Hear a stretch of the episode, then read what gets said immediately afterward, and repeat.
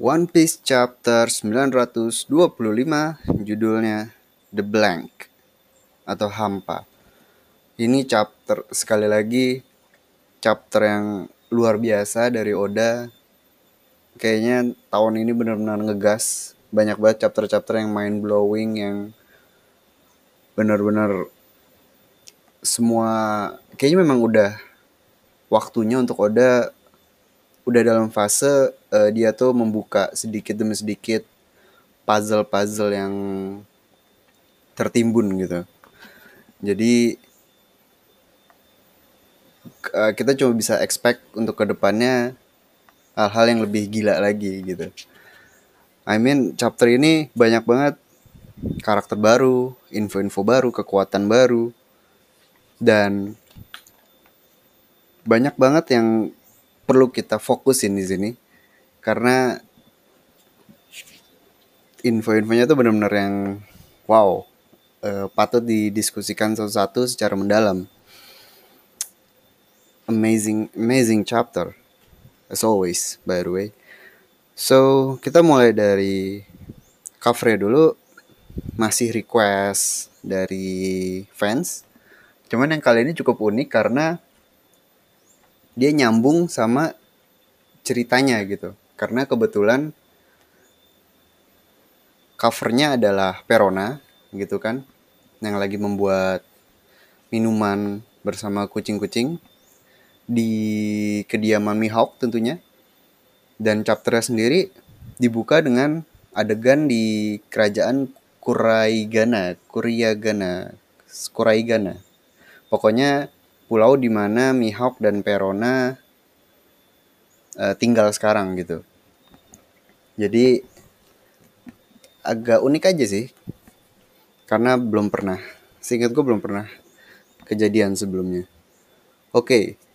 Jadi chapter ini dibuka dengan Mihawk dan Perona yang kaget gitu si Perona karena dia mengetahui bahwa ternyata kaptennya Gecko Moria masih hidup. Ditambah lagi dalam beritanya itu dia dia masuk berita karena melakukan serangan zombie gitu entah di mana.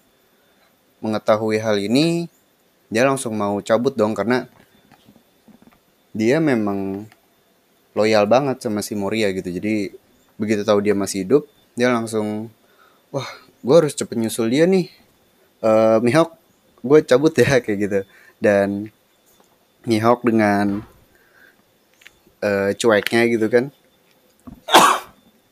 oh ya udah pergi aja sono. Terus dia marah-marah gitu cuman karena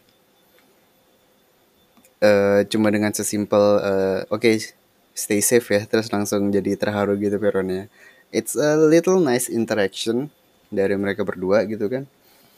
Karena memang uh, karakternya agak-agak bertolak belakang gitu. Jadi waktu dari awal mereka bertemu pun gue merasa ini memang uh, cukup unik gitu ya interaksi mereka berdua sebelum masuk ke scene berikutnya sendiri si Mihawk juga bilang bahwa kalau Perano mau pergi uh, mending lu cabut sekarang gitu karena di referee terjadi sesuatu yang aneh gitu kan Nah, hal apakah yang Mihawk maksud tersebut? Jadi awalnya sih gue I skip past this gitu kan.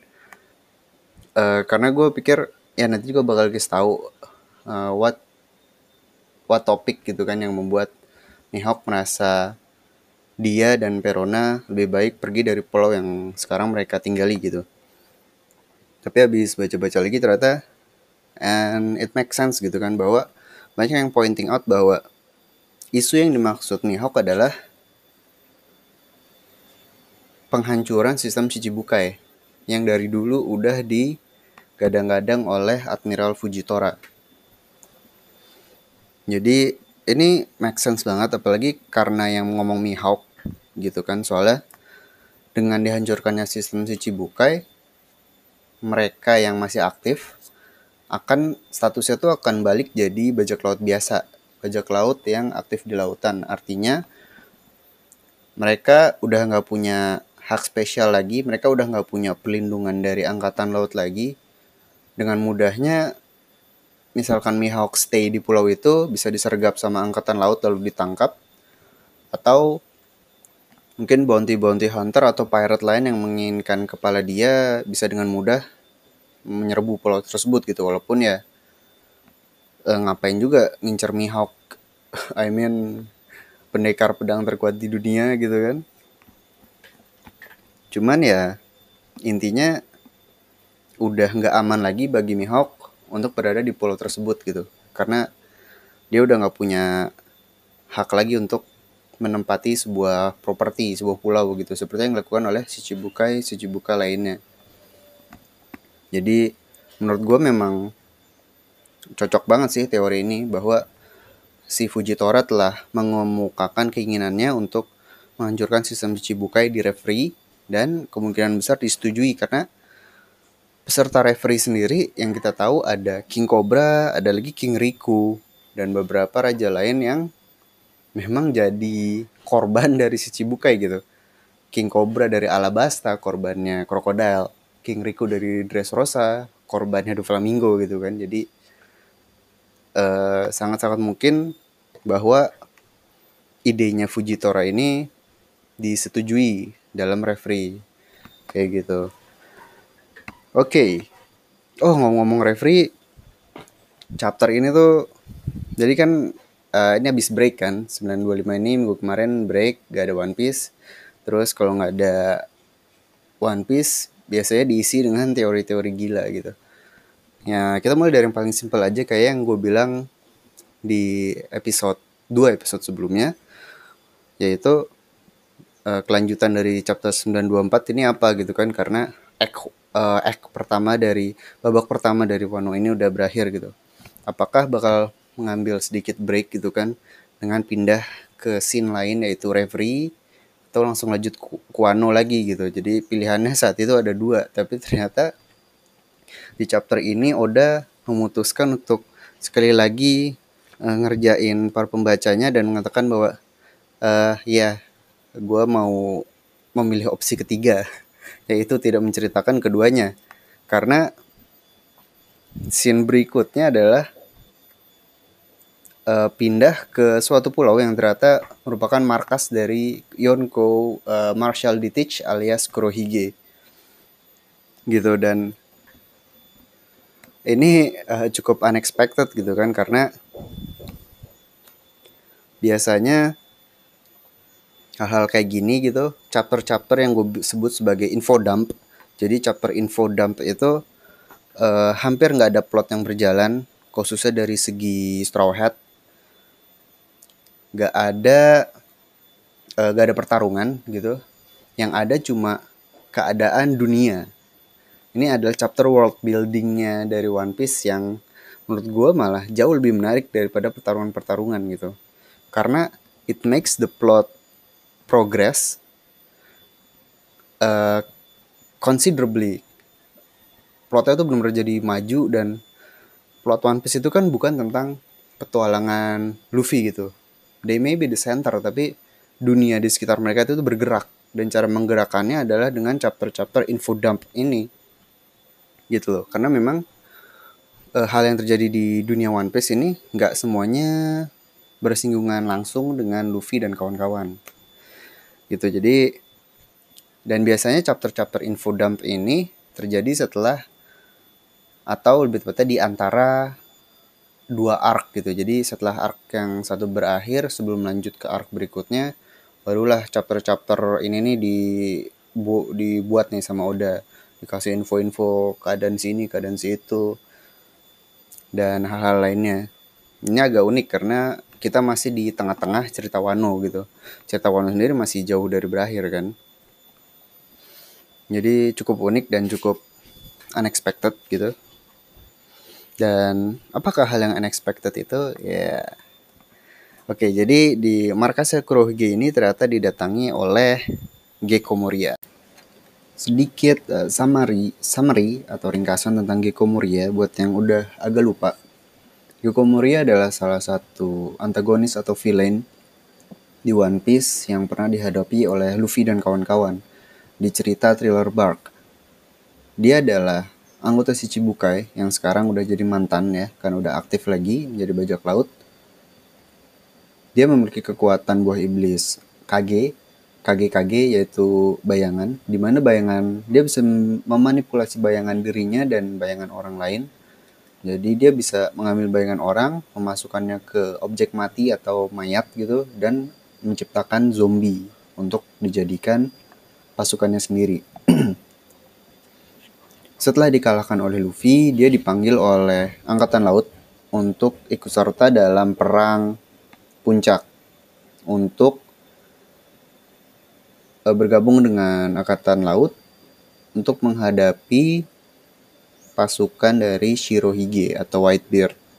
Dalam perang tersebut ternyata ada agenda lain yang meliputi dirinya gitu. Jadi di, di tengah-tengah perang tiba-tiba dia dikepung oleh banyak robot pasifista, robot yang bentuknya kayak Kuma itu dan yang mengomandoi pengepungan tersebut ternyata adalah Doflamingo. Jadi Doflamingo bilang ke Gecko Moria bahwa gue dapat perintah untuk menghapuskan lu dari si Cibukai. Uh, jadi caranya adalah dengan menghabisinya di perang tersebut. Dan karena dia mati dalam perang nanti beritanya tinggal ditulis uh, dia gugur dalam perang gitu. Padahal ter, padahal dibunuh oleh Doflamingo. Saat Gecko Moria nanya gitu kan siapa yang beritakan orang lu kayak gini? Pemerintah Gorosei terus Doflamingo bilang nggak lebih tinggi dari itu dan gue baru sadar sih sekarang abis gue baca ulang chapter yang itu jadi yang Doflamingo maksud adalah sosok yang lebih tinggi dari Gorosei yang belum lama ini kita tahu itu adalah Im Sama. Jadi Doflamingo juga pernah bilang gitu kan, gue lupa waktu lawan Luffy atau waktu dia di dalam kapal angkatan laut waktu ditahan, bahwa dia tahu rahasia khusus rahasia yang cuma Tenryubito yang tahu. Rahasia tentang national treasure dari Marijoa gitu. Dan it makes sense bahwa The Flamingo bisa memiliki kontak dengan Im Sama. Karena dia sendiri e, merupakan turunan Tenryobito gitu loh. Jadi e, agak gila aja sih. Jadi The Flamingo menurut gue mungkin di masa depan dia bakal masih memiliki peran yang cukup signifikan gitu di di di, di big picture-nya gitu. Uh, agak menjauh dari Gokomori ya, cuman intinya per, uh, operasi Do Flamingo tersebut gagal karena ternyata ada yang menyelamatkan dia dan waktu Do Flamingo menjelaskan hal tersebut ke sosok pemerintah yang misterius gitu, uh, dia bilang bahwa dia benar-benar menghilang gitu aja, benar-benar kayak vanish into thin air gitu kan. Dia bilangnya kayak gitu. Dan benar lo harus percaya gue gitu. Dan akhirnya kita tahu bahwa sebenarnya itu adalah Absalom yang menggunakan kekuatan dia untuk menolong si Gyoko Moria buat kabur dari serangan Ado Flamingo. Jadi akhirnya waktu time skip pun kita tahu bahwa Absalom dan Moria aktif kembali menjadi bajak laut. Walaupun banyak yang gak sadar banyak juga dialog-dialog yang menyebutkan ada reporter yang somehow bisa mendapatkan berita-berita yang hot gitu uh, tanpa diketahui orang-orang gitu. Dan ternyata itu adalah Absalom yang menjadi reporter dengan menggunakan kekuatan invisible-nya gitu loh. Jadi dengan dengan kekuatan itu Gecko Moria juga balik lagi ke New World untuk beraksi sebagai bajak laut entah apa yang terjadi di chapter ini Giko Moria akhirnya muncul lagi dan dia somehow menerobos ke pulau yang merupakan markas dari Kurohige. Tujuan dia adalah untuk menyelamatkan Absalom yang putus komunikasi dengan dia beberapa hari lalu setelah dilaporkan nyampe di pulau Kurohige tersebut. Nah, jadi tujuan Gecko Moria adalah simply untuk menyelamatkan nakamanya. Dia juga khawatir gitu kan karena ternyata bajak laut Kurohige terkenal sebagai ability hunters gitu. Dan dia juga bilang bahwa kemampuan Absalom pasti banyak yang ngincar gitu. Dia takutnya kenapa-napa. Dan benar aja. Karena yang menyergap dia adalah none other than Shiryu of the Rain. Yang sekarang menempati posisi kapten kedua dari divisi bajak laut Kurohige. Nah, Shiryu ini kalau so far ya, gue sih melihat dia sebagai tangan kanan Kurohige gitu. Karena in terms of power, menurut gue sih dia yang paling paling kuat di bawah di bawah Flamingo, di bawah Kurohige. Dan simply karena dia pakai pedang, uh, pasti bakal menjadi hype untuk lawannya Zoro di entahlah berapa tahun lagi itu intinya begitu kelompok Luffy melawan melawan kelompok Kurohige pastinya Luffy lawan Kurohige dan Zoro melawan Shiryu gitu jadi karena itu juga gue menganggap bahwa Shiryu should be second in power lah right di bawahnya Kurohige tapi yang cukup mengejutkan di sini adalah dia mengkonfirmasi bahwa kemampuan Absalom telah menjadi milik dia karena dia berhasil menyerang Bagi Komoria tanpa terdeteksi. Terus begitu memunculkan dirinya itu sama persis seperti waktu kita lihat gimana Absalom menggunakan kekuatannya di cerita thriller Bark gitu. Terus di perkenalannya juga di Shiri of the Rain, uh, Kapten Divisi 2, ditambah lagi pemilik kemampuan Suke Suke Nomi manusia invisible gitu. Jadi sudah terkonfirmasi bahwa kemampuan Absalom telah diambil dan sekarang digunakan oleh Shiryu.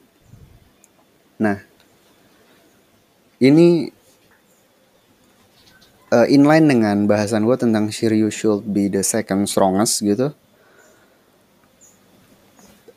Dari uh, kalau lihat secara kasat mata,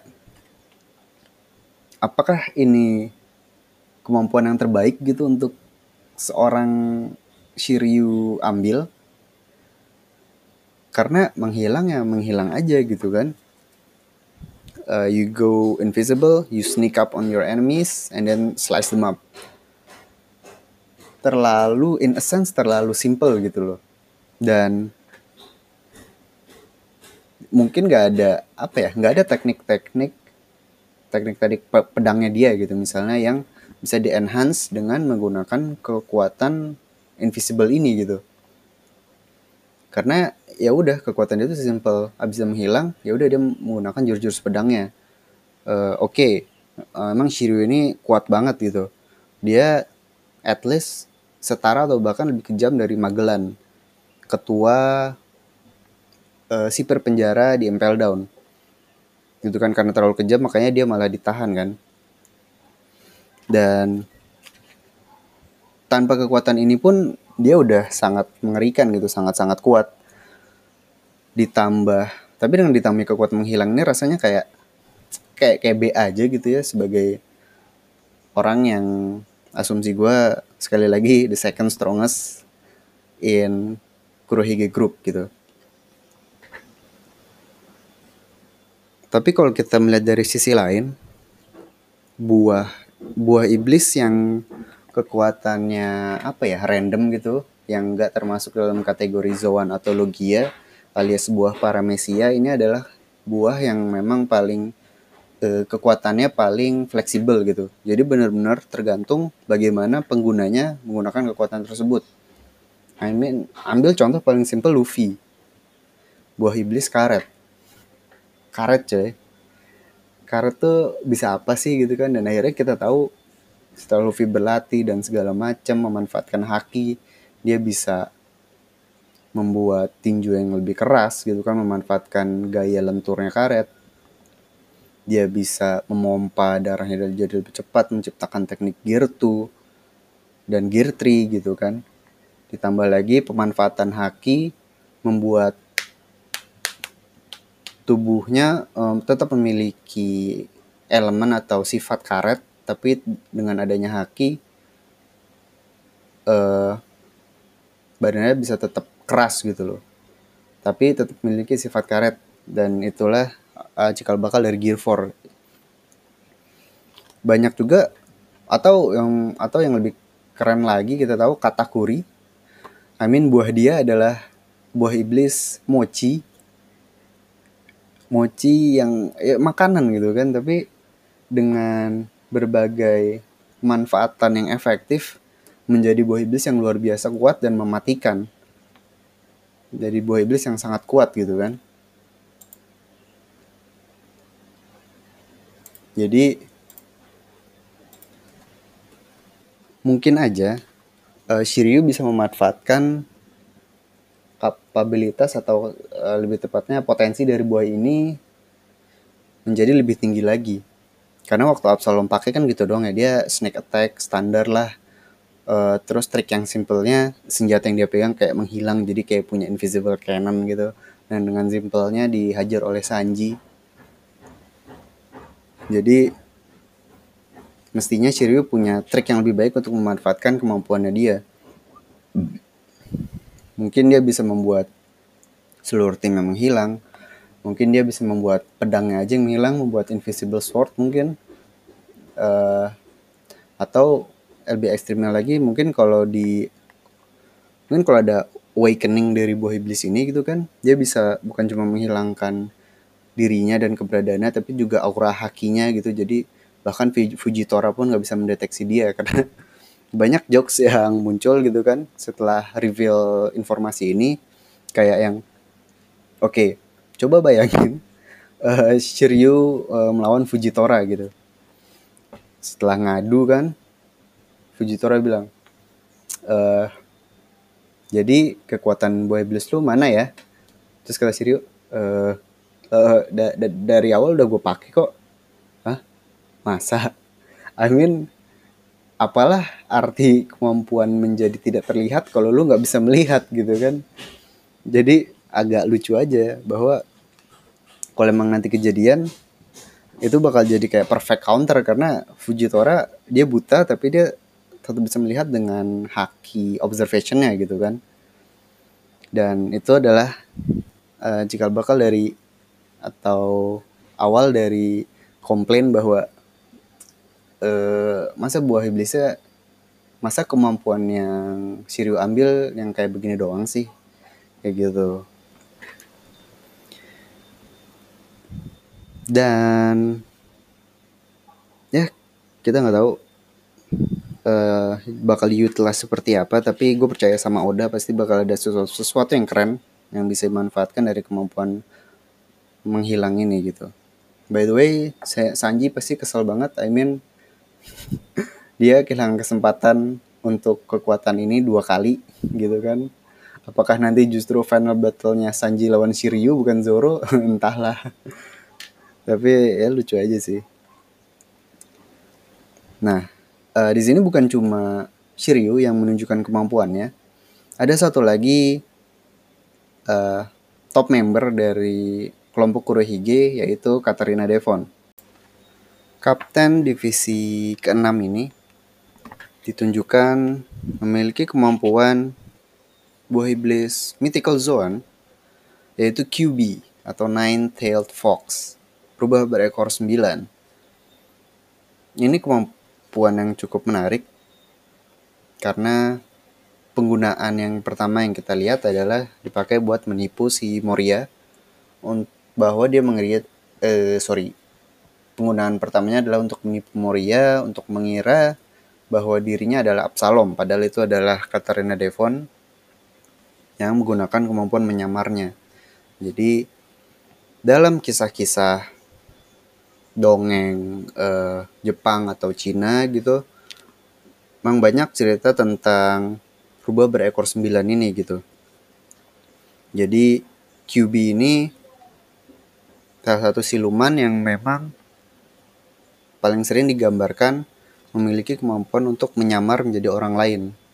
Paling sering menjadi wanita cantik gitu. Jadi di ceritanya memang mereka menyamar jadi cewek, uh, menggoda cowok-cowok gitu kan buat ditipu gitu, buat nanti di uh, diambil jiwanya gitu. Jadi cara kerjanya QB di dongeng-dongeng seperti itu. Jadi itu juga kemampuan yang ditunjukkan oleh Katarina Devon. Kemampuan ini mirip sama buah iblisnya Mr. Two, Bone Clay yang bisa nyamar juga gitu kan. Tapi cara tapi caranya dia harus nyentuh dengan tangan kanannya kalau nggak salah orang yang pengen di di uh, ditiru penampilannya terus dengan tangan kirinya dia menyentuh wajahnya terus nanti dia langsung bisa berubah-ubah gitu. Apakah jadi bisa bilang ini adalah upgrade dari kemampuannya si Bone Clay. Cuman kira-kira syaratnya apa gitu ya? Apakah si orang tersebut harus mati dulu gitu kan? Atau dengan sesimpel melihat korbannya dia bisa langsung menyamar gitu. Dan kalau kalian pikir bahwa QB bisanya gitu doang uh, sebenarnya ada beberapa banyak possible abilities gitu kan yang gue ambil dari karena QB itu banyak banget muncul di anime-anime dan video game gitu. Dan yang paling sering kemampuannya adalah untuk uh, fire based ability biasanya. Jadi bisa menembakkan api dan segala macam gitu nah ngomong-ngomong QB oke jadi dia bisa menyamar kan dan di dongeng-dongeng juga nyamarnya jadi cewek cantik nah menurut gue ini adalah salah satu asal usul dari inspirasi dari Naruto juga. Seperti yang kita tahu Naruto Naruto kan punya roh Kyubi gitu. Tapi untuk uh, kemampuan atau ability asli dari Kyubi yang di dalam kisah dongeng-dongeng itu uh, nggak ada gitu tuh. Jadi cuma sekedar penampilan aja si Kyubi yang di Naruto.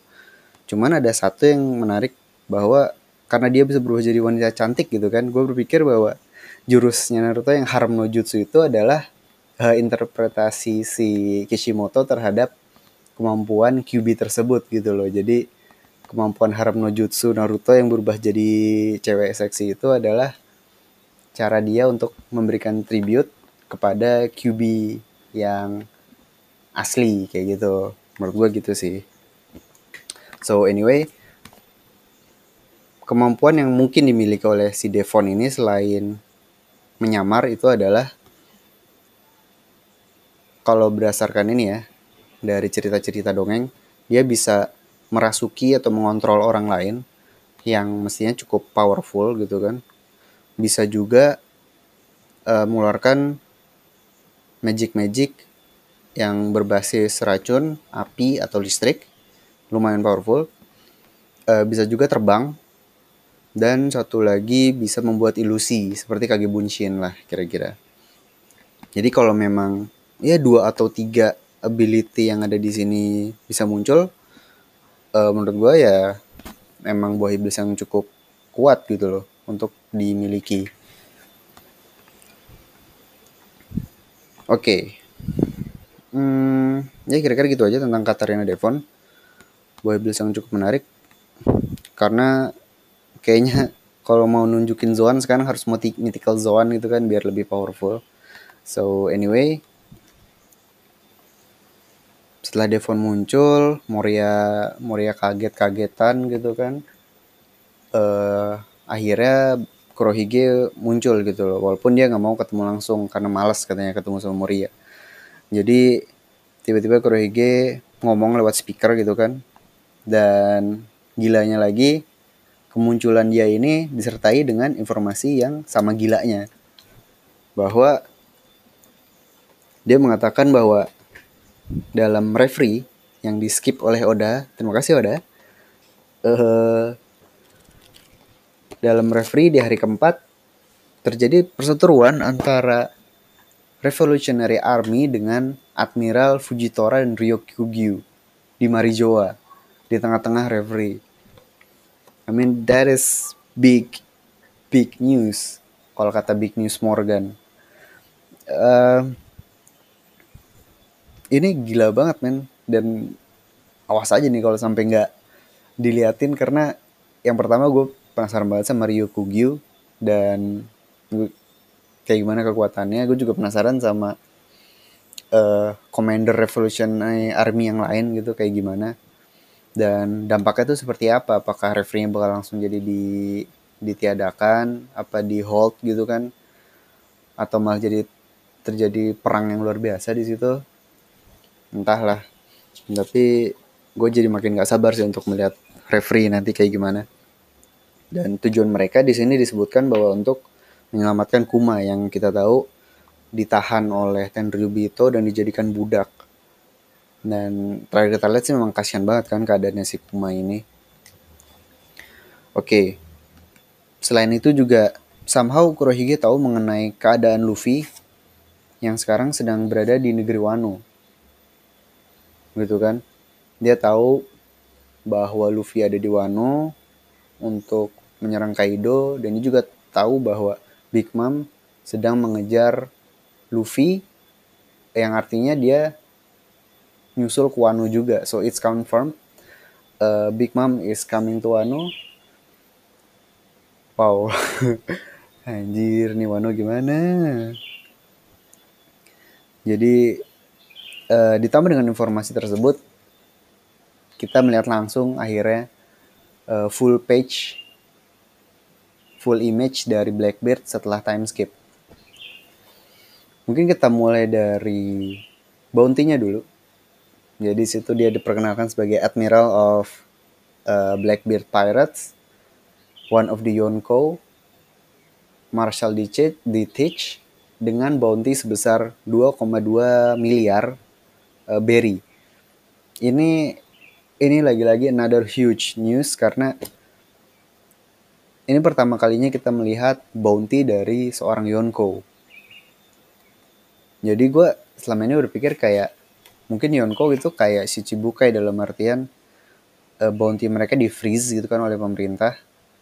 Dan udah nggak dianggap lagi gitu kan karena mungkin kalau si Cibukai karena udah menjadi ally gitu.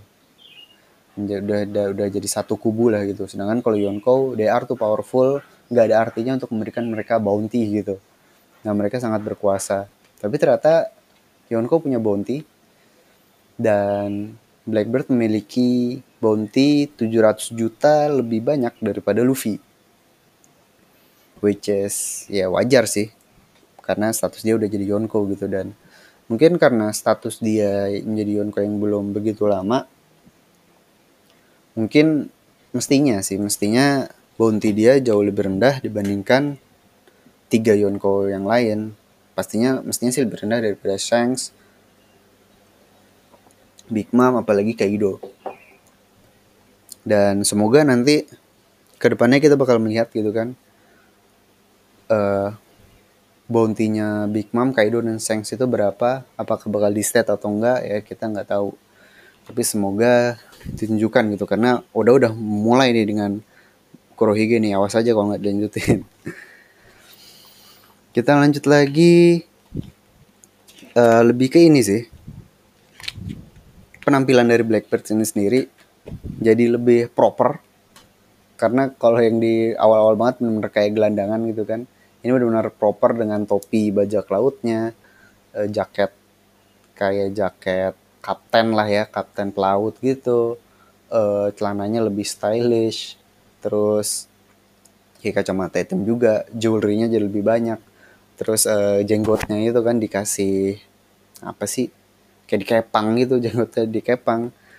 Menurut gue ini bener-bener bener-bener tampilan dari seorang bajak laut yang semestinya gitu.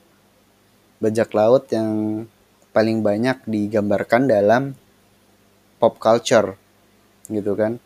Gue melihat Blackbird tuh bener-bener rasanya kayak ada vibe uh, Pirates of the Caribbean gitu loh. Ya, kayak cocok banget sumpah. Dan ini juga di dari dulu gue merasa bahwa memang tema dari Blackbeard Pirates ini adalah bajak laut yang paling bajak laut. Dalam artian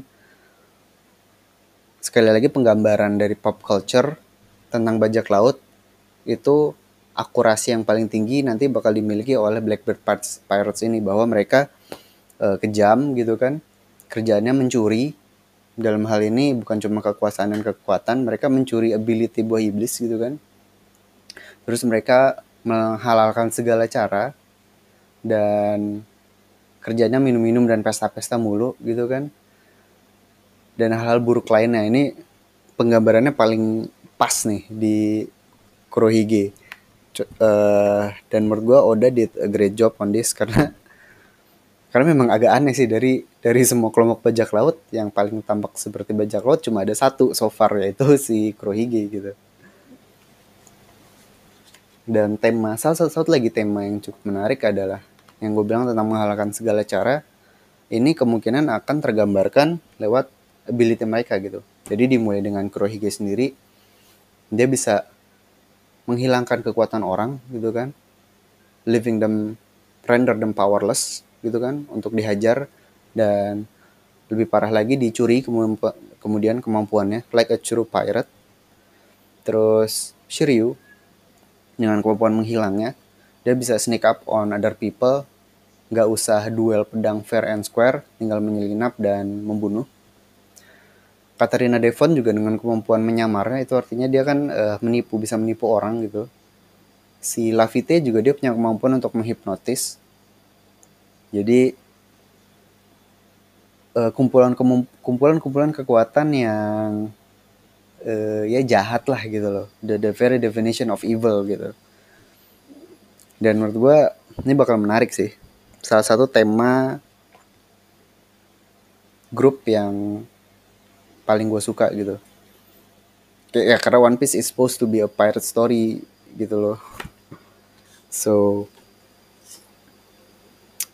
uh, apa lagi ya? Oke. Okay.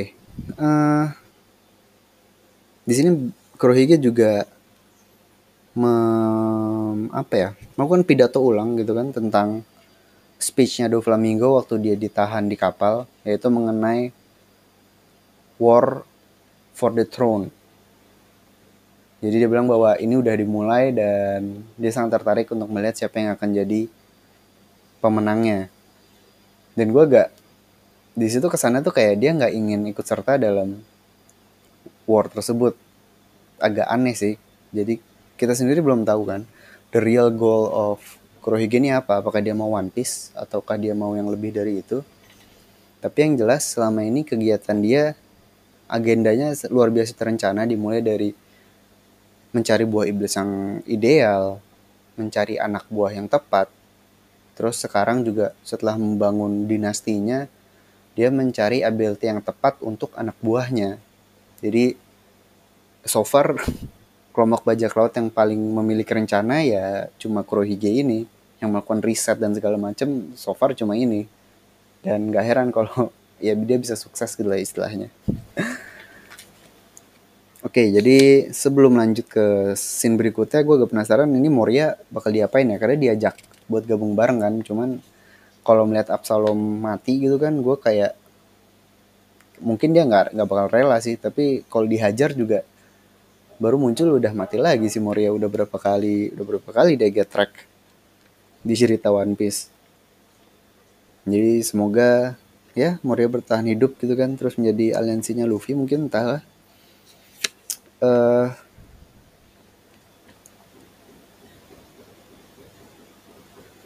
Moria Oh ya, Moria di sini juga benar-benar ditunjukkan dia tuh care sama nakamanya. Uh, karena Absalom ditangkap gitu kan dia langsung sendirian menerobos ke markas Yonko.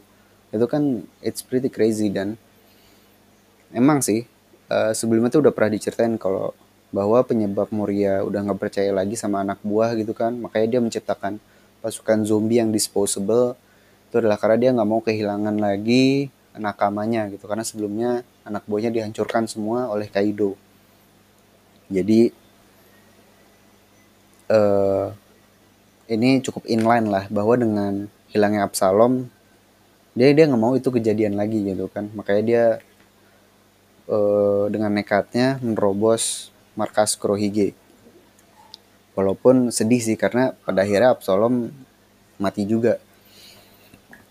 Dan kenapa gue bilang Absalom mati itu tuh karena so far yang kita tahu cara untuk mengambil kemampuan buah iblis adalah dengan membunuh si pemilik kemampuan yang pertama gitu loh.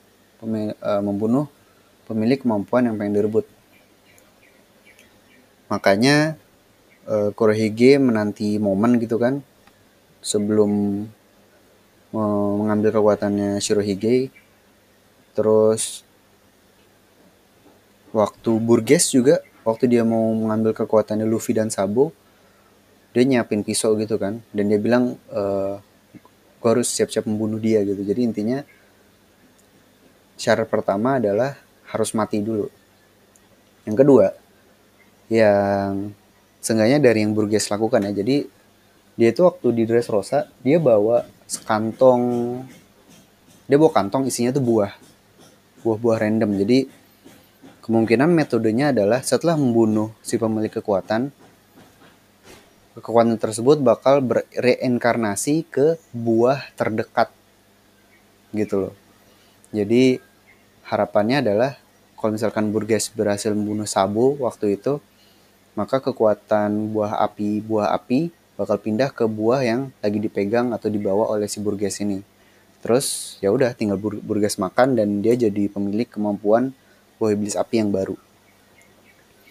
Ini juga agak mirip sama kemampuannya Smile gitu ya. Uh, yang dulu ada di Pang Hazard. Jadi setelah buahnya tuh eh buah setelah si smile slime slime nya itu meledak bomnya meledak buah-buah yang ada di sekitar situ langsung berubah polanya menjadi buah iblis. Makanya ada juga teori bahwa begitu si Monet uh, anak buahnya Caesar yang punya buah iblis logia salju itu meninggal kan karena dia self destruct uh, markasnya penghazard itu uh, pohon yang terdekat yang ada di situ adalah pohon jeruk di kapalnya kapalnya Thousand Sunny yaitu pohon jeruknya Nami. Jadi salah satu teori yang cukup kencang dulu itu adalah buah iblisnya Monet uh, akan terlahir kembali di kapalnya Luffy gitu dan nanti mungkin salah satu member dari topi jerami bakal memiliki kemampuan buah salju kayak gitu. Oke. Okay. Kayaknya itu aja setelah info dump yang cukup rame ini ternyata lanjut lagi ke scene berikutnya yaitu balik Wano. Jadi di sini babak kedua dari arc Wano langsung dimulai. Diiringi oleh petikan gitar shamisen oleh uh, Dalang mungkin entahlah mungkin itu Mbak itu adalah equivalent dari Dalang di Kabuki. So anyway, tirainya terbuka langsung ke sebuah adegan di mana Shuten Maru alias Ashura Boy beradu dengan Inu Arashi. Gue awalnya kira ini kayak jenis sparring gitu, tapi ternyata bukan. Mereka serius gitu ya melakukan pertarungan ini dan Kinemon nampaknya menjadi kayak wasit dan dia melihat kalau dilanjutkan gak ada gunanya karena mereka sama kuat gitu kan. Akhirnya dia menghentikan pertarungan tersebut. Si Carrot juga mengkonfirmasi bahwa level Inuarashi sama dengan uh, Shutenmaru gitu jadi gue gak tahu sih apakah ini berarti memang Shutenmaru yang kuat atau Inu Arashi tidak sekuat yang kita kira soalnya waktu di Zo kan Inuarashi ganti-gantian sama Nekomamushi melawan Jack gitu. Sebelum akhirnya Jack mengeluarkan senjata gas racun. Wah, tapi waktu di Wano juga Maru bisa memberikan damage yang berarti kepada Jack gitu dalam sekali tebas. Jadi kalaupun oke okay, mereka setara gitu. Tapi kalau ngelawan Jack nggak ya nggak nggak nggak semudah itu juga gitu kan Jack kuat. Cuman di atas Jack masih ada calamity yang lain yang nanti bakal gue bahas gitu rasanya agak gimana gitu tapi seenggaknya untuk konsistensi bahwa Shutenmaru dan Inuarashi sama kuat itu oke okay, karena mereka melawan ada benchmarknya ya yaitu Jack gitu kan dan hasilnya kurang lebih sama lah. So alasan mereka bertarung adalah karena Kinemon sedang berusaha meyakinkan Shutenmaru untuk menolong Momonosuke gitu kan untuk menggulingkan Kaido. Tapi ternyata dia menolak karena dia merasa hanya mengabdi kepada satu orang yaitu Kozuki Oden. Dan setelah dia mati buat dia dia udah nggak punya tuan lagi gitu. Dan bagi dia keluarga Kozuki dan Kozuki Oden adalah dua entity yang berbeda gitu. Jadi dia bilang ke Momonosuke bahwa dia nggak rela untuk melanjutkan pengabdian di, pengabdian dia kepada keluarga Kozuki. Jadi terus dia cabut dan Kinemon sendiri masih bersikeras untuk membuat dia bergabung gitu kan. Dan akhirnya si Shutenmaru memberikan sebuah mungkin melampiaskan kekesalan dia gitu kan terhadap keluarga Kozuki bahwa kalau kalian balik pun lu kira bakal ada yang seneng gitu. Pada akhirnya 20 tahun ini kehampaan yang telah kalian uh, sebabkan itu sama sekali tidak ada yang mengisi gitu kan. Jadi dia sebenarnya Shutenmaru ini cara dia untuk menunjukkan kesedihan dia sih menurut gua bahwa setelah 20 tahun keluarga Kozuki uh, gitu kembali gitu kan klan Kozuki tapi tanpa si Odennya gitu loh dan menurut gua ini kemungkinan sih lebih ke nanti bakal jadi ada cerita pembuktian dari Momonosuke untuk mengkonvinsi si Shutenmaru ini untuk membantu mereka. Dan penggambaran dari Oda juga menunjukkan bahwa dia sekuat, sekuat Inu Arashi itu menunjukkan kalau dia itu worth it untuk direkrut gitu kan. Jadi nanti pasti ada momen-momen di mana Shutenmaru bakal maju dan akhirnya menolong Momonosuke selain Momonosuke menurut gue bakal meyakinkan Shutemaru adalah Luffy. Karena waktu kalah sama Kaido dia kayak penasaran gitu kan. Dia nontonin sampai selesai sampai benar-benar kalah. Dia juga melihat uh, betapa kuatnya semangat dari si Luffy ini sampai kan dia bilang apa-apaan bocah ini gitu kan. Uh, bener-bener gak pernah gue gak pernah lihat yang kayak gini sebelumnya dan gue yakin sih ya antara Momonosuke atau Luffy nanti ke depannya bakal meyakinkan Maru untuk menjadi aliansi mereka. Oke, okay.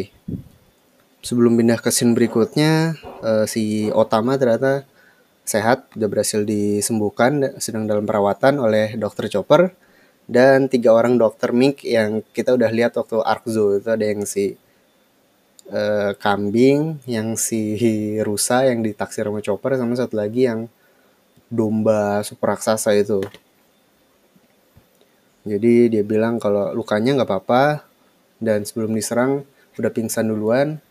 Dia juga khawatir sama Luffy tapi Chopper bilang bahwa untuk misi penyelamatan Luffy sedang dihandle oleh Raizo. Jadi uh, jadi ada sejenis side mission prison break gitu dan karena yang ngelakuin Raizo entahlah gue merasa nanti bakal agak lucu gitu sih soalnya mestinya kan bakal kayak spy spy mission gitu kan menyelinap menyelinap cuman yang melakukan Raizo jadi entahlah gue gue sih menantikan sesuatu yang lucu di cerita itu nanti.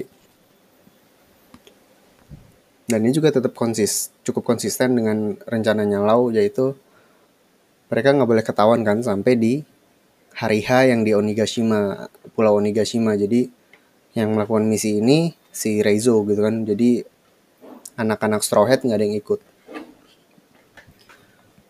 Oke, okay. scene berikutnya lagi-lagi informasi baru. Jadi Jack ternyata diperlihatkan sedang melapor kepada orang yang dipanggil sebagai kakaknya yang tidak lain tidak bukan adalah anggota Beast Pirates, uh, Hundred Beast Pirates, top membernya, yaitu para All Star, King dan Queen.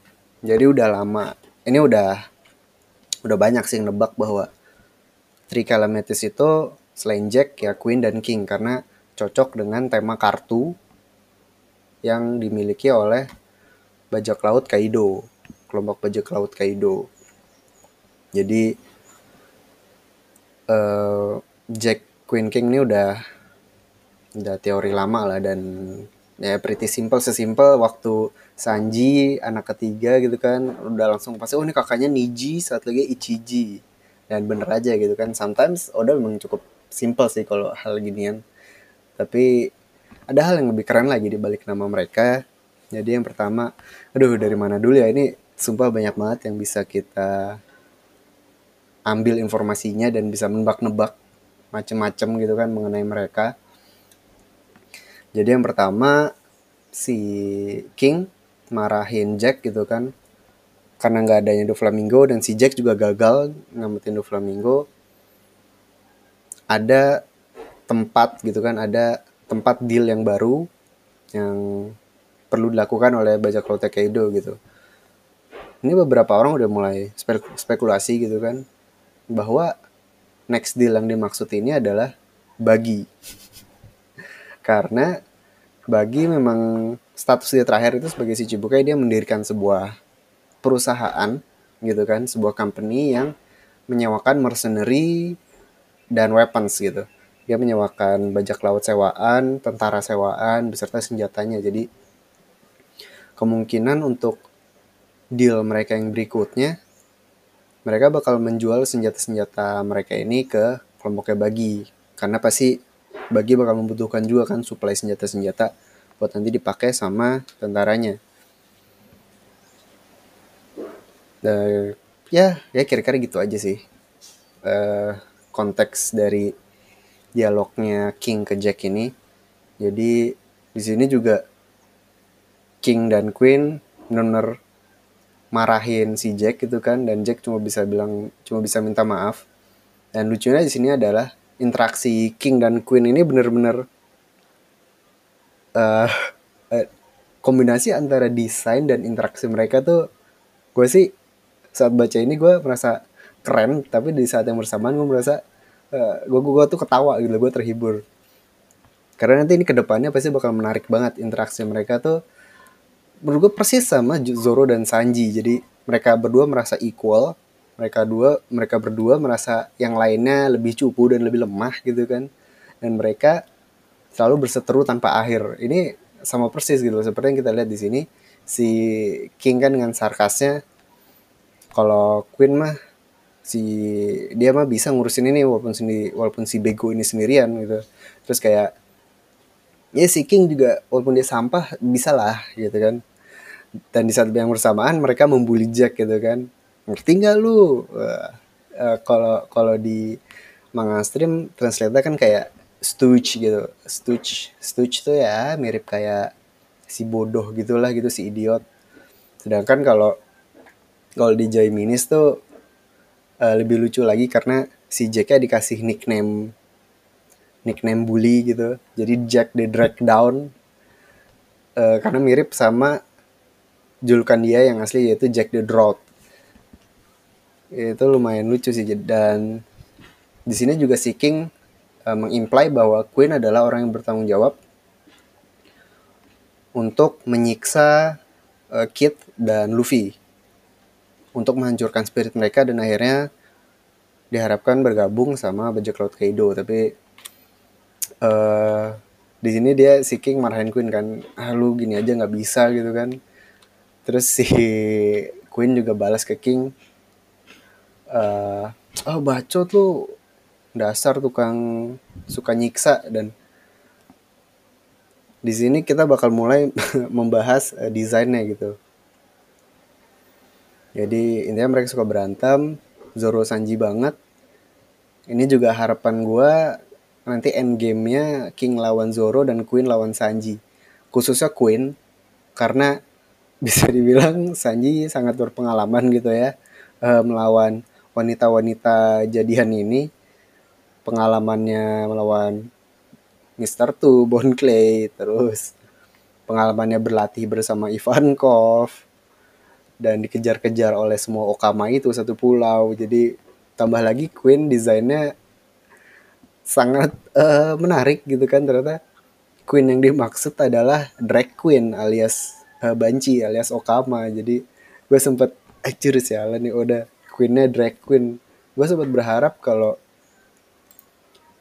uh, si Queen ini uh, ya cewek gitu kan cewek biar titlenya cocok Queen. Dan dengan begitu kita bisa sekali lagi melihat uh, a super strong women character yang relatif jarang lah kalau di dunia One Piece. Terakhir palingan ya oh Big Mom tentunya sebagai seorang Yonko, terus anaknya ada lagi yang commander yaitu Smoothie walaupun banyak dibully netizen karena uh, gabut mulu. Terus uh, ada Boa Hancock, Chichibukai dan so far itu sih. Ya mungkin Shirahoshi kalau mau include karena dengan kekuatan Poseidonnya dia tapi ini juga fine gitu kan karena gue yakin nanti bakal lucu banget gitu jadi mereka bukan cuma sekedar antagonis yang jahat tapi punya sifat-sifat yang menarik gitu loh nggak e, kayak waktu anak buahnya Big Mom gitu mereka tuh lebih kayak terlalu serius sih menurut gue terlalu serius dalam pekerjaannya dan agak tegang gitu jadinya personality mereka kurang keluar sih kalau menurut gue dan ini gue gue merasa sih King dan Queen ini bakal jadi karakter yang sangat menarik di arc Wano. Oke, sekarang kita bakal masuk ke detail dari King dan Queen. Jadi mereka berdua termasuk Jack adalah All Star yaitu top member di Kaido di atas gifters, di atas headliners. Dan jadi si istilah Three Elements ini cuma sekedar julukan bagi mereka bertiga, tapi jabatan mereka adalah All Star. Nah, kita mulai dari King dulu mungkin. King the Fire. Desainnya top banget. Ini Oda went all out gitu kan bener-bener uh badass banget kan hardcore bener-bener metal coy. Uh, bajunya all black banyak aksesoris metal uh, pakaiannya berbahan latex juga punya sayap besar hitam kelam uh, pakai topeng nah topengnya ini seperti yang Queen bilang kan uh, uh, the, the torture loving pervert ini kemungkinan uh, merefer bahwa si King ini lebih karakter yang sadistik gitu jadi kalau di Jepang tuh sering ada joke yang uh, ngatain orang itu kayak ke sexual preference-nya itu S atau M. Jadi kalau S itu sadistik dan M itu masokistik lah istilahnya. Jadi yang suka menyiksa dan yang suka disiksa. Jadi di sini walaupun udah tidak menggambarkannya secara langsung lewat tulisan gitu tapi kelihatan banget sih bahwa King ini uh, sadistiknya dan Queen ini si masonya. Anyway, uh, desainnya keren banget. Sekeren Katakuri dan karakter-karakter badass lainnya gitu kan pakai topeng gitu gue mukanya gue yakin nanti keren sih kalau misalkan nanti bakal diperlihatkan yang menarik adalah pertama King punya pedang besar di pinggangnya katana yang gede banget. Dan ini membuat orang-orang wah ini nih lawannya Zoro nanti. Oh, oh, oh, and it's very possible karena dia adalah uh, tangan kanannya Kaido yang mestinya paling kuat gitu loh. Karena ya urutan King, Queen, Jack itu pastinya King paling kuat kan. Tapi gue pribadi entahlah gue nggak begitu yakin. Karena banyak samurai di Wano jadi yang punya pedang yang main pedang bukan cuma Zoro doang di kubu Luffy dan gue sendiri masih yakin atau lebih tepatnya masih berharap bahwa lawan Zoro terakhir di Arc adalah Shogun Orochi yang gue menurut gua lebih kuat dari Trichalemitis ini somehow. Oke. Okay. Dari desain oh ada yang kurang. Jadi di belakang kepalanya tuh ada api yang membara dan ini kemungkinan adalah clue mengenai kekuatannya dia. Nah, ditambah punya sayap juga gitu kan. Jadi kemungkinan besar dia adalah mythical zone. Mythical zone apa belum tahu. Mungkin burung apa gitu kan. Kalau kalau Phoenix, burung Phoenix tuh udah diambil sama Marco. Jadi ini kemungkinan burung mistis yang lainnya. Banyak yang bilang atau lebih tepatnya ada yang bilang, ada yang bilang bahwa kemampuan dari King ini adalah uh, mythical Zoan Gar Garuda. Karena dalam beberapa kisah-kisah uh, dongeng gitu, Garuda memiliki kekuatan api. Jadi kemungkinan api yang ada di belakang King ini ya dari kemampuan burung Garuda kayak gitu kira-kira so itu adalah untuk King the Wildfire Terus yang kedua adalah Queen, The Plague. Uh, desainnya sangat unik. Dia kelihatannya lebih pendek dari uh, Jack dan King gitu kan. Lebih gendut juga. Badannya benar-benar gede. Ada bekas-bekas luka, pakai lipstick, kumisnya gede, uh, rambutnya tuh kayak kayak mafia Cina gitu gak sih kayaknya mafia mafia Cina gitu kan terus yang dia pakai tato gede juga Queen yang menarik adalah di tangan yang ada di tangan kirinya Queen gitu. Jadi di sini gue ngeliat di tangannya tuh kayak ada apa ya? Kayak gear atau besi-besi gitu kan. Dia lagi benerin gear dan tangannya sendiri di yang kena ke meja itu ada kayak some kind of mechanism. Jadi kemungkinan tangan kirinya itu tangan kiri cyborg jadi dia kemungkinan kayak Frankie juga seorang cyborg. Dan di mejanya tuh banyak perkakas-perkakas ada mur ada gear dan lain-lain. Beberapa orang bilang kalau murmur itu adalah tangan kanannya si Kit. Yang kita lihat emang emang putus gitu gara-gara disiksa oleh ya, Queen itu sendiri seperti yang King bilang. Gue uh, ya itu mungkin benar sih. Jadi uh, si Queen lagi main-main sama tangan kanannya Kit yang udah dicopot gitu kan. Terus nanti bak mungkin bakal dipakai lagi buat nyiksa dia. Tapi kalau kita lihat lebih detail lagi ini menurut gue malah tangannya si Queen sendiri. Karena benar-benar kelihatan seperti cyborg gitu. Jadi atau mungkin dua-duanya bahwa dia adalah cyborg dan alat-alat itu memang dari tangannya si Kit could be both entahlah. Tapi gue lebih percaya kalau itu adalah tangannya si Queen sendiri. So he is a cyborg. Dan mengenai kekuatannya sendiri kita belum tahu apa-apa. Hmm, ada beberapa teori tapi terlalu apa ya? Ya masih agak masih terlalu jauh lah. Uh, lagian kita juga belum ada clue-nya. Jadi so far itu aja untuk Queen.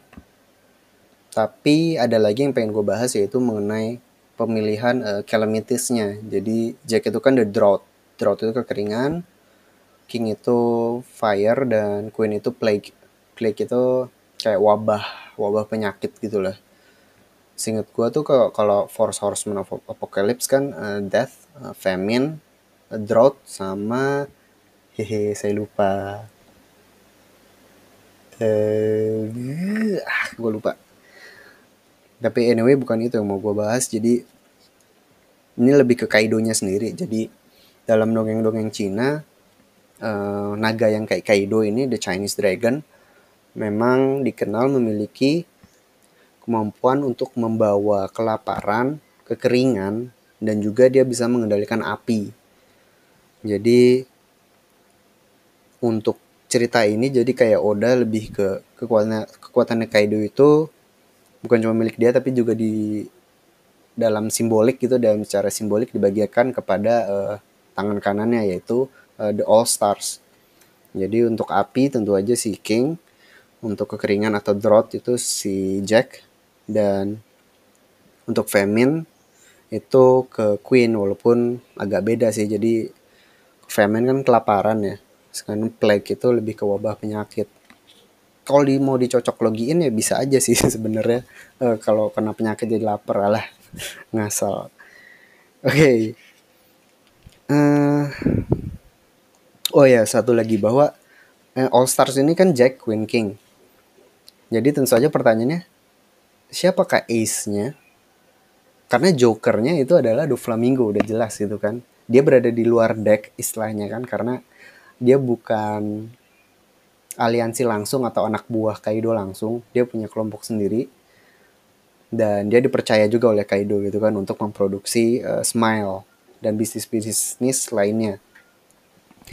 Nah, untuk Ace ini ada beberapa teori gitu kan. Jadi yang pertama banyak juga yang bikin joke, ah sayang sekali Ace sudah meninggal karena uh, posisi Ace di All Star jadi kosong.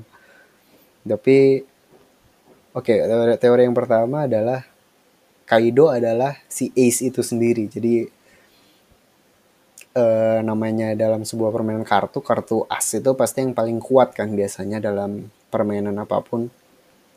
Jadi dan biasanya jadi andalan utama lah gitu dalam main. Biasanya kalau kita main pasti di sementara terakhir gitu kan sebelum pakai dan biasanya jadi menang. Jadi kemungkinan yang pertama ace itu adalah si Kaido sendiri gitu kan biar biar keren aja gitu. Siapa ace-nya? Langsung Kaido aku beh. Itu yang pertama. Yang kedua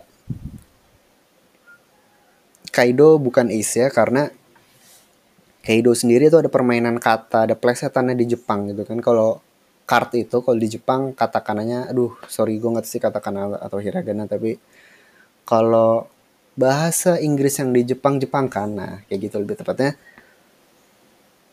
Kaido itu mirip sama kado yaitu card card dalam bahasa Inggris uh, card dalam bahasa Inggris card kan artinya kartu jadi Kaido itu lebih merepresentasikan the whole cards itu sendiri karena dia mengendalikan seluruh seluruh deck dan seluruh seluruh permainan yang ada di dalamnya. Jadi Kaido itu yaitu dia representasi, representasi kartu itu sendiri Kaido, Kado, Karudo kayak gitu. Jadi ada kemungkinan ya Ace itu ya Kaido tidak termasuk di dalam deck tersebut. Nah kalau gitu siapa? Kalau teori pribadi gue sendiri itu adalah Shogun Orochi jadi seperti yang tadi gue bilang, gue masih berharap Zoro akan melawan Orochi karena Shogun Orochi adalah samurai yang paling kuat di negeri Wano sekarang. Itu teori gue. Kenapa? Karena uh, Shogun itu memang dia itu bukan pemimpin, bukan kayak presiden, bukan kayak raja juga. Jadi kalau di Jepang tuh Shogun itu lebih kayak pemimpin militer. Jadi uh, Jadi memang mestinya memiliki kemampuan bertarung lebih dari yang lainnya. Sekaligus menjadi pemimpin juga gitu. Uh, dan di antara petarung-petarung Wano yang top gitu kan, Shogun Orochi berhasil menjadi shogun gitu kan artinya dia one of the strongest samurai di negara Wano. Dan itulah kenapa kerjasama Kaido dan Orochi itu benar-benar apa ya klop gitu loh. Karena gue nggak melihat seperti yang gue bahas dulu bahwa Kaido tuh kayak orang yang mau menerima kerjasama dari orang tuh dengan mudahnya gitu. Dan dia juga uh, mau gitu kan nolongin Orochi uh, untuk mengkodeta si Oden jadi gue melihat bahwa si Kaido ini melihat Kaido ini sangat mempercayai si Orochi dan menganggap dia sebagai kartu asnya gitu menurut gue sih gitu So menurut gue ada si ace-nya ini dari bajak laut Kaido adalah Shogun Orochi. Atau mungkin nanti ada karakter rahasia lagi yang muncul gitu kan ya entahlah. Oke. Okay. Selanjutnya oh ada detail sedikit tentang bajunya King. Jadi kalau kita lihat di kerah bajunya itu ada logo uh, tengkorak. Logo tengkorak ini kalau kalian lihat cukup mundur beberapa halaman aja yang ada gambar Shiryu-nya, kalian akan melihat baju dengan logo yang sama persis. Gitu. Jadi banyak yang bilang bahwa King ini kemungkinan adalah mantan penyiksa, mantan staff penyiksa di Impel Down. Yang mungkin karena kan Kaido sering ketangkap ya, pasti pernah taruh di Impel Down juga. Jadi tangkap disiksa dan mungkin si King ini merasa gak ada gunanya menyiksa Kaido dia nggak bisa mati dan akhirnya join mungkin seperti itu tapi banyak juga yang bilang kalau mengcounter gitu istilahnya karena si Shiryu ini baru menggunakan baju yang ada logo tengkorak itu itu setelah time skip jadi uh, seragam tersebut itu nggak ada sebelum dia dibebaskan oleh Kurohige. Jadi kenapa King bisa punya baju yang sama? Kemungkinan cuma sekedar kebetulan. Mungkin nanti bakal ada jokes gitu bahwa merek baju yang mereka kenakan sama gitu kan, tapi entahlah. Dan kalau King mau nantinya mau ada hubungan atau cerita masa lalu yang terkait dengan Impel Down juga cukup menarik sih Tapi bahwa King dan Shiryu ini memiliki hubungan rahasia gitu kan dalam mungkin mereka punya organisasi khusus sendiri mulai teori-teori aneh. Kayaknya enggak sih. Uh, so ya. Yeah. kayaknya itu aja. Ada teori apa lagi ya? Bagi bagi udah. Queen Okama terkuat. Uh, uh, oh iya. Kemampuan Queen sendiri juga gue yakin mythical Zoan sih. Atau ancient Zoan seperti si Jack tapi menurut gue hampir pasti Zoan. Karena temanya begitu dan uh, Big Mom sendiri seingat gue ya hampir semuanya kekuatannya itu paramesia jadi kalau misalkan top membernya kayak Doni Zoan semua gue gue percaya sih. Karena so far cocok dengan temanya. Uh, ya yeah, oke. Okay. that's it for One Piece 925 keren banget uh, minggu depan chapter 926 semoga lebih seru lagi. Uh, terima kasih udah mendengarkan. Bye